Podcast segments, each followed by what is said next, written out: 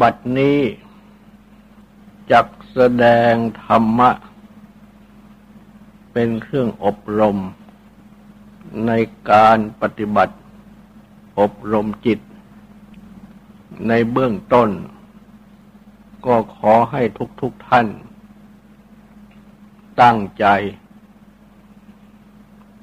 นอบน้อมนมัสการพระภูมิพระภาค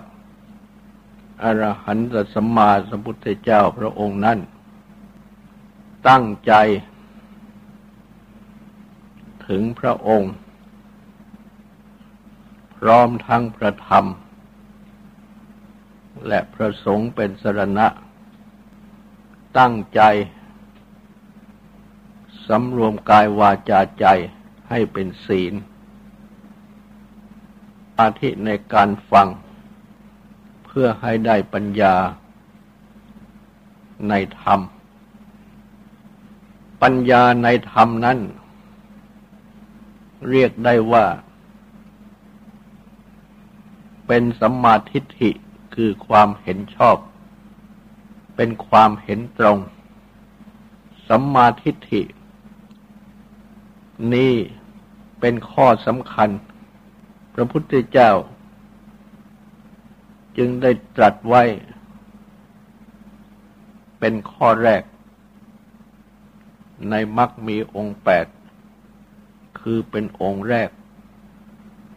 ของมรรคมีองค์แปดนั้น เพราะฉะนั้น การทำสมาธิ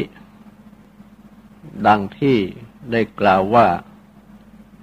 ทำสมาธิในการฟัง ก็เพื่อให้ได้ปัญญา ในธรรม อันเป็นสมาธิฐินี้เอง แต่หากว่า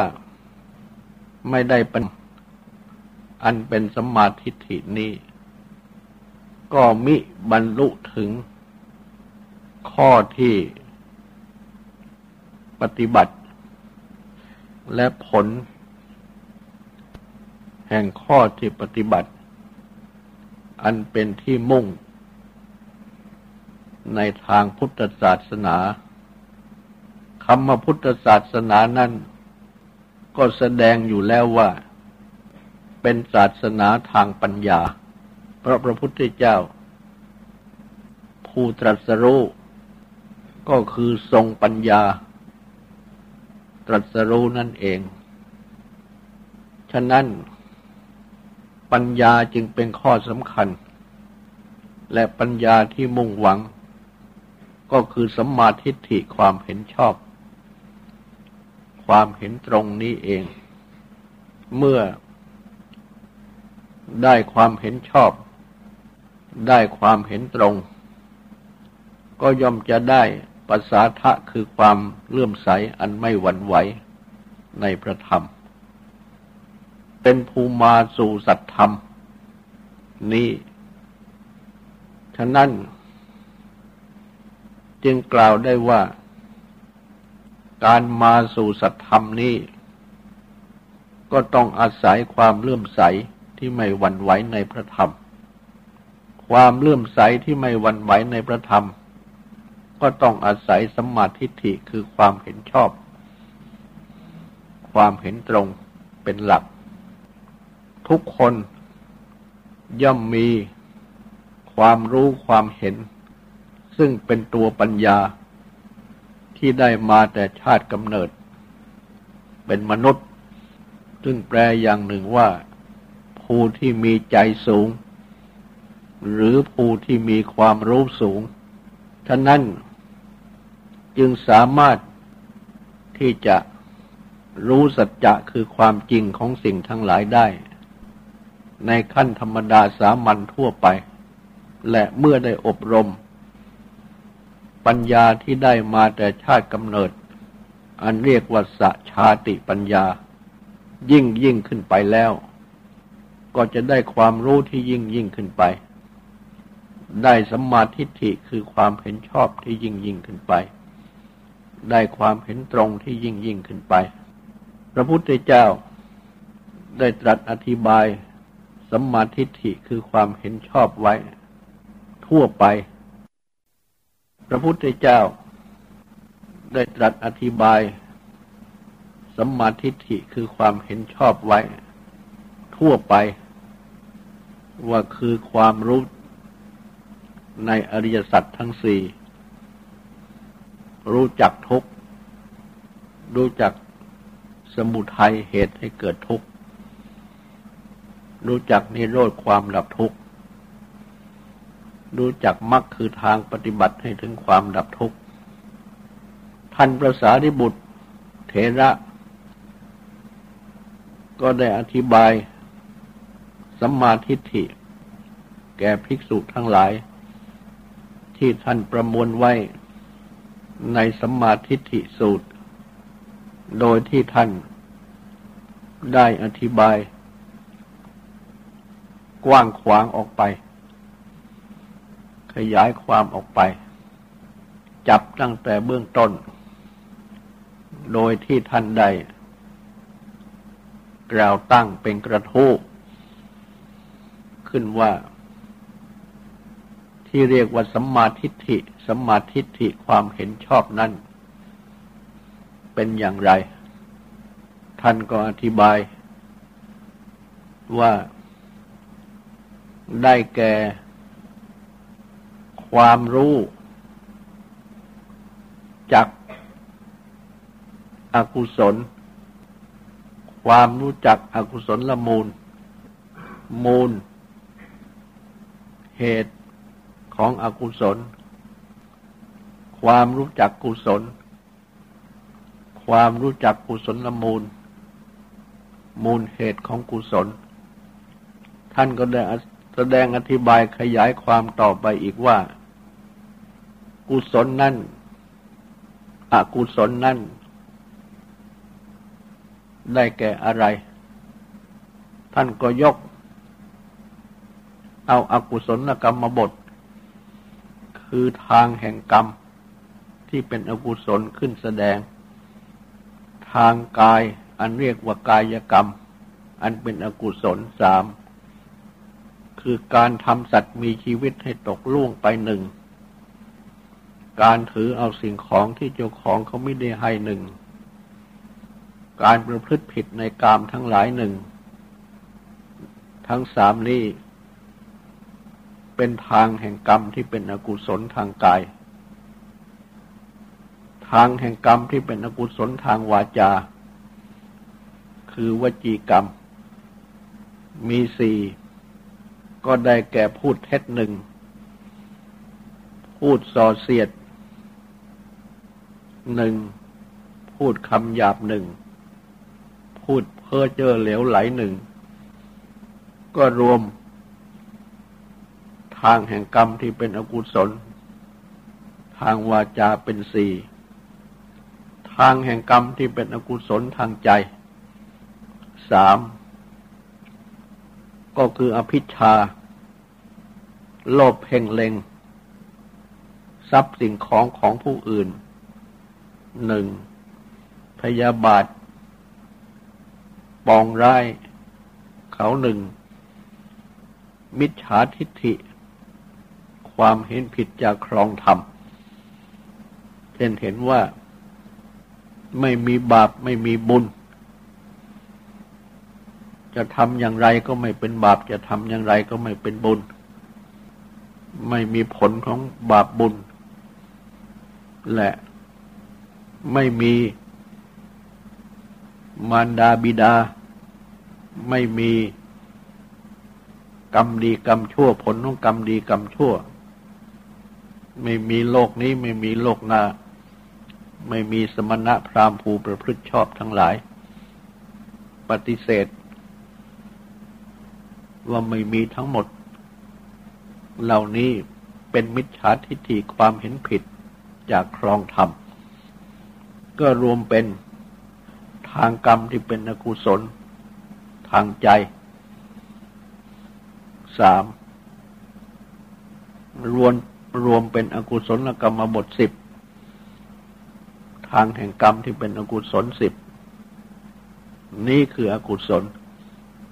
สัมมาทิฏฐิก็คือรู้จักทางแห่งกรรมที่เป็นอกุศลทั้งสิบประการเหล่านี้ว่าเป็นอกุศลจริง อกุศลละมูล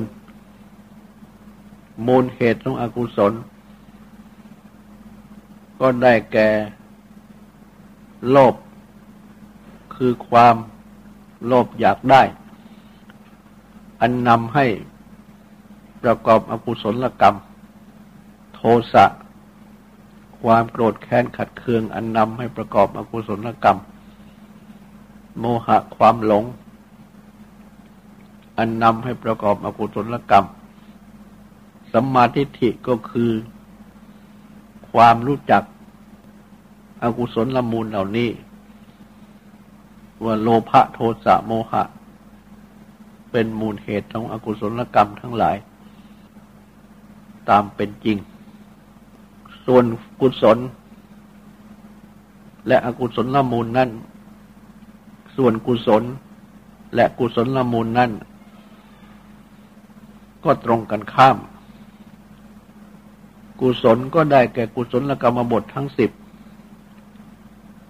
คือทางแห่งกรรมที่เป็นที่เป็นกุศล เป็นกายกรรมสามวจีกรรมสี่มโนกรรมสามกายกรรมสามก็คือ เว้นจากการทำสัตว์มีชีวิตให้ตกล่วง เว้นจากการถือเอาสิ่งของที่เจ้าของเขาไม่ได้ให้ เว้นจากความประพฤติผิดในกรรมทั้งหลาย วจีกรรมสี่ก็คือ เว้นจากพูดเท็จ เว้นจากพูดส่อเสียด เว้นจากพูดคำหยาบ เว้นจากพูดเพ้อเจ้อเหลวไหล มโนกรรมสามก็คือ ไม่โลภเพ่งเล็งทรัพย์สิ่งของของผู้อื่น ไม่พยาบาทปองร้ายผู้อื่น และสัมมาทิฏฐิ คือความเห็นชอบตามครองธรรม ทั้งสิบข้อนี้ก็ตรงกันข้าม กับอกุศลกรรมบททั้งสิบสัมมาทิฏฐิก็คือ รู้จักกุศลกรรมบททั้งสิบนี้ว่าแต่ละข้อ เป็นกุศลจริง ส่วนกุศลละมูล มูลเหตุของกุศลนั้น ก็ได้แก่อโลภะความไม่โลภอยากได้ โดยมีสันโดษ ความพอใจ อยู่ในทรัพย์สมบัติเฉพาะที่เป็นของตนเท่านั้น เป็นต้น อโทสะความไม่โกรธแค้นขัดเคือง ก็โดยที่มีเมตตา กรุณาเป็นต้น อโมหะความไม่หลงก็คือความที่ มีปัญญา รู้ตามเป็นจริง อันทำไม่ให้หลงไหลไม่ให้ถือเอาผิดสัมมาทิฏฐิ ความเห็นชอบ ก็คือรู้จักกุศลละมูลเหล่านี้ ว่าทุกทุกข้อเป็นมูลเหตุของกุศลจริงสัมมาทิฏฐิคือความเห็นชอบ ดังนี้เป็นทิฏฐิคือความเห็น เป็นทัศนะคือความเห็น เป็นญาณะคือความรู้ หรือเป็นปัญญาคือความรู้ทั่วถึง ที่จำต้องการเป็น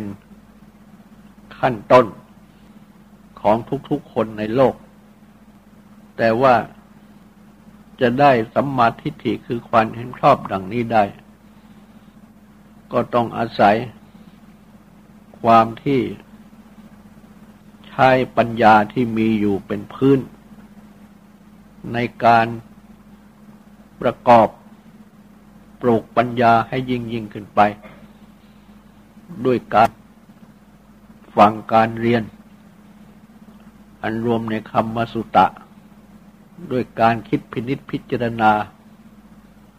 อันรวมเรียกว่าจินตา และด้วยการปฏิบัติอบรมต่าง ๆ ในข้อที่พึงปฏิบัติอบรมนั้น ๆ อันเรียกว่าภาวนา และเมื่อได้ประกอบปฏิบัติ ปลูกปัญญาอบรมปัญญา เพิ่มพูนปัญญา ในทางที่ถูกต้องอยู่เสมอ ก็ย่อมจะได้ปัญญาที่เป็นปัญญาถูกต้องอันเรียกว่าสัมมัปปัญญา ได้สัมมาทิฏฐิคือความเห็นชอบ ดังกล่าว และข้อนี้ ได้มีพระพุทธภาษิตตรัสไว้ในที่อื่นอีกว่า ก็ต้องอาศัย มิตรสัมปทา คือความถึงพร้อมด้วยมิตรหมายความว่า ได้มิตรที่ดีงาม อันเรียกว่ากัลยาณมิตร พระพุทธเจ้า เป็นยอดของกัลยาณมิตร มารดาบิดาครูอาจารย์ทั้งหลาย ก็เป็นกัลยาณมิตร เพื่อนมิตรทั้งหลาย ซึ่งเป็นผู้ทรงปัญญา สามารถที่จะให้คำแนะนำอบรมอันถูกต้องได้ ก็เรียกว่ากัลยาณมิตร ต้องอาศัยกัลยาณมิตรนี้ ประการหนึ่ง อีกประการหนึ่งก็คือโยนิโสมนสิการ ที่แปลว่า การทำไว้ในใจ จับให้ถึงต้นเหตุ ดังเช่น เมื่อกำหนด เพื่อรู้จักอกุศล ก็ต้องจับให้ถึงต้นเหตุว่า มีมูลเหตุมาจาก โลภะโทสะโมหะ ซึ่งเป็นอกุศลละมูล เพื่อ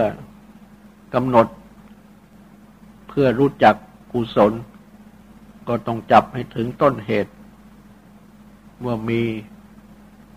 ต้นเหตุหรือมูลเหตุ มาจากกุศลละมูล คืออโลภะอโทสะอโมหะดังกล่าว ความใส่ใจ คือความกำหนดใจ พินิจพิจารณา จับเหตุของผล ให้ได้ดังนี้ คือโยนิโสมนสิการ ก็ต้องอาศัยโยนิโสมนสิการ นี้อีกข้อหนึ่ง ได้มีพระพุทธภาสิตรัสไว้ว่า กัลยาณมิตร และโยนิโสมนสิการนี้ ย่อมเป็นเบื้องต้น ของสัมมาปฏิบัติทุกอย่าง ไม่ว่าจะเป็นสมาธิ ไม่ว่าจะเป็นปัญญา หรือจะคลุมไปได้จนถึงศีลทั้งหมด ต้องอาศัยมีกัลยาณมิตร และมีโยนิสม มาตั้งแต่เบื้องต้น เหมือนอย่างอรุณ เป็นเบื้องต้นวัน กัลยาณมิตร และโยนิโสมานินาสิการ ก็เปรียบเหมือนว่าเป็นอรุณ เป็นเบื้องต้นของความสว่างของสัมมาปฏิบัติ คุณงามความดีทั้งสิ้น อันนับว่าเป็นความสว่าง จึงต้องอาศัยกัลยาณมิตร และโยนิโสมนสิการดังนี้ และในหมวดธรรมบางหมวด ก็ได้ตรัสอธิบาย ขยายความออกไป ในทางปฏิบัติ ว่าส่องเสพคบหา สัตว์บุรุษคือคนดี ก็ได้แก่กัลยาณมิตรนี้เอง ฟังธรรมของคนดี มีโยนิโสมนสิการ ใส่ใจ คือนำเอาธรรมะที่ฟังมาใส่ไว้ในใจ ตั้งตนแต่ตั้งใจฟัง ตั้งใจพิจารณาจับเหตุจับผล และ ปฏิบัติธรรมสมควรแก่ธรรม ข้อใดที่พึงละก็ละ ข้อใดที่พึงปฏิบัติ ก็พึงปฏิบัติ ข้อใดที่พึงปฏิบัติก่อนก็ปฏิบัติก่อน ข้อใดที่ปฏิบัติภายหลังก็ปฏิบัติภายหลัง ดังนี้เป็นต้น เรียกว่าปฏิบัติธรรมสมควรแก่ธรรม และเมื่อมีทั้งสี่ข้อนี้ก็เป็นอันว่านำให้ได้ สัมมาทิฏฐิคือความเห็นชอบ ความเห็นตรงนำให้ได้ความเลื่อมใสที่ไม่หวั่นไหวในพระธรรมนำเข้ามาสู่สัตธรรม คือธรรมะของสัตบุรุษ หรือธรรมะที่ดีคือถูกต้อง คือพระธรรมวินัยนี้ ดังนี้ เพราะฉะนั้น การปฏิบัติ เพื่อให้ได้สัมมาทิฏฐิดังกล่าวนี้พระสารีบุตร จึงได้นำมาทิมาอธิบาย ไว้เป็นประการแรก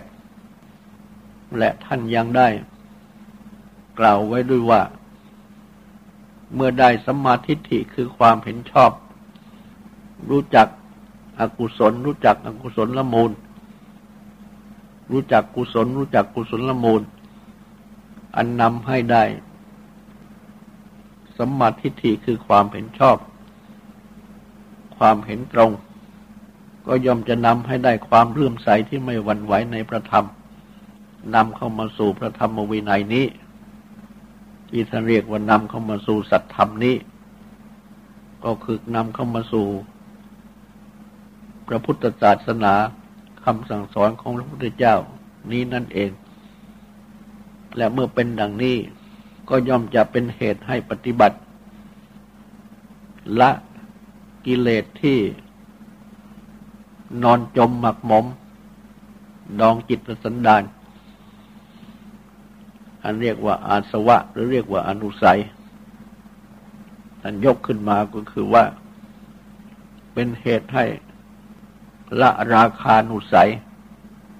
กิเลสที่นอนจม หมักหมม จิตสันดานคือราคะ บรรเทาปฏิคานุสัย อนุสัยคือปฏิฆะความกระทบกระทั่ง อันเป็นเบื้องต้นของกิเลสกองทัพถอนทิฏฐิมานานุสัย อนุสัยคือทิฏฐิมานะละอวิชชาทำวิชาให้บังเกิดขึ้น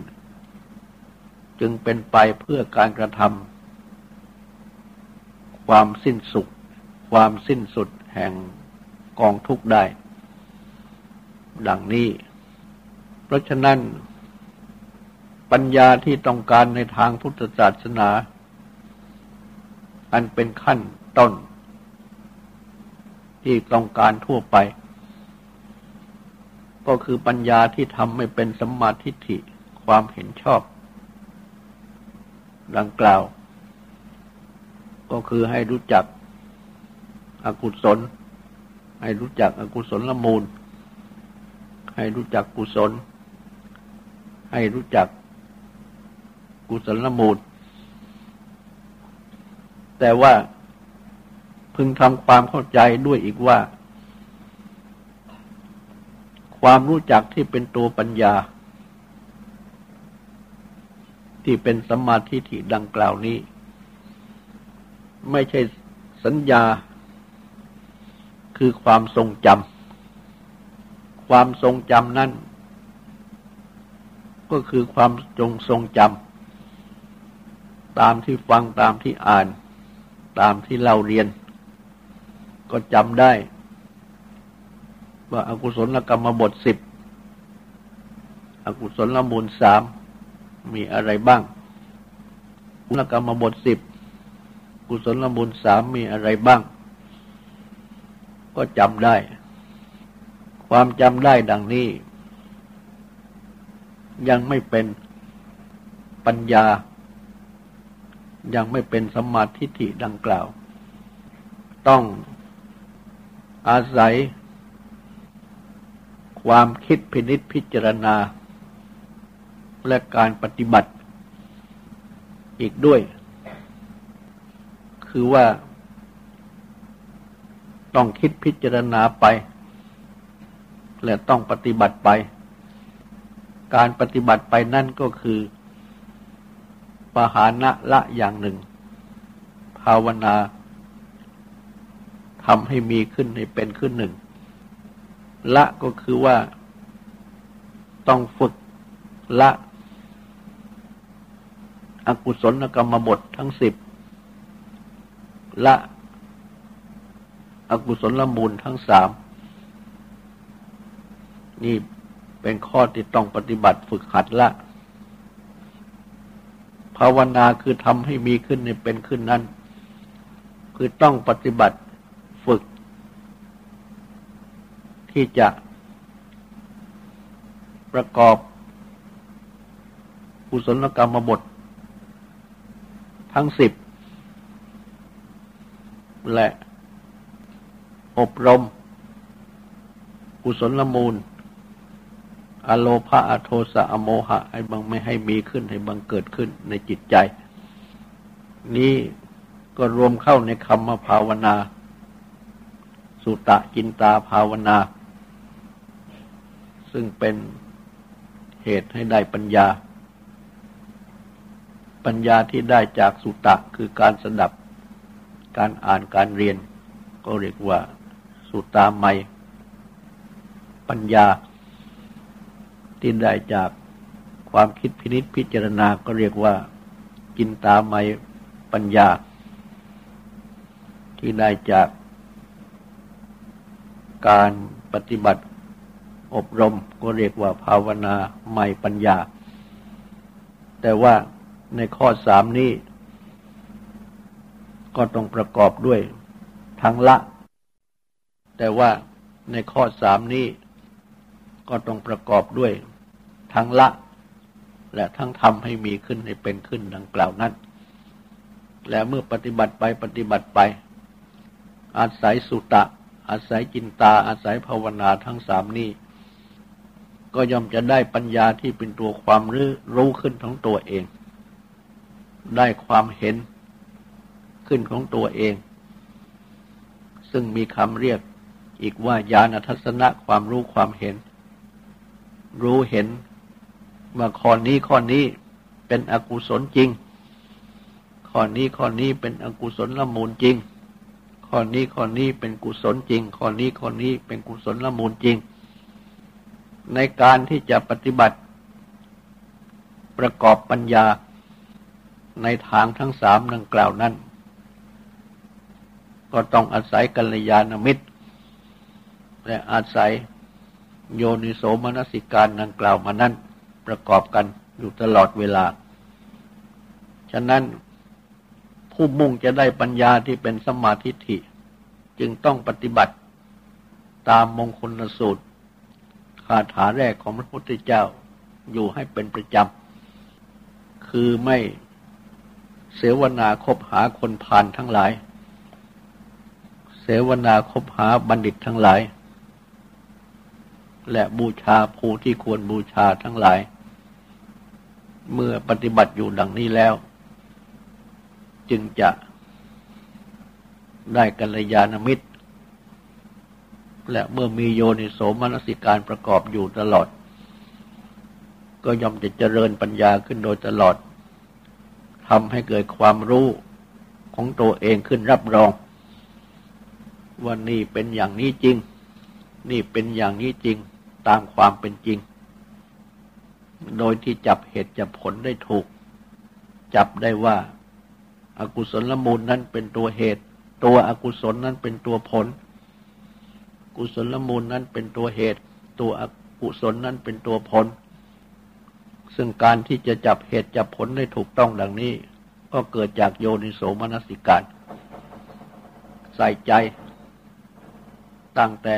ตั้งใจฟังคำสอนของกัลยาณมิตร มาจนถึงพินิษพิจารณาขบเจาะ จับเหตุแห่งผลให้ได้ หรือว่าจับผล สาวหาเหตุให้ได้ จับเหตุที่จะส่งผลให้ได้ นี่แหละคือโยนิโสมนสิการ ให้ความรู้ของตัวเองบังเกิดขึ้นรับรอง ว่าข้อนี้เป็นความจริงข้อนี้เป็นความจริง และเมื่อใดปัญญาคือความรู้ของตัวเองที่เกิดขึ้นรับรองขึ้นตามเป็นจริงดังนี้ จึงจะชื่อว่า มีความเห็นชอบที่เรียกว่าสัมมาทิฏฐิ ความเห็นตรงที่เรียกว่าอุชุทิฏฐิทำให้มีความเลื่อมใสไม่หวั่นไหวในประธรรม โดยตรงก็คือในคำสั่งสอนของพระพุทธเจ้าว่าสวาคาโตภกวตาธรรมโม ธรรมะอันประภูมิระภาคตัดไว้ดีแล้ว คือดีจริงถูกต้องจริง งามในเบื้องต้นงามในท่ามกลางงามในที่สุด ประกาศพรหมจรรย์ คือศาสนาคำสั่งสอนที่แสดงความประพฤติอันประเสริฐ พร้อมทั้งอัฏฐะคือเนื้อความพร้อมทั้งพยัญชนะคือถ้อยคำบริบูรณ์ คือไม่บกพร่องบริสุทธิ์คือไม่มีผิดพลาด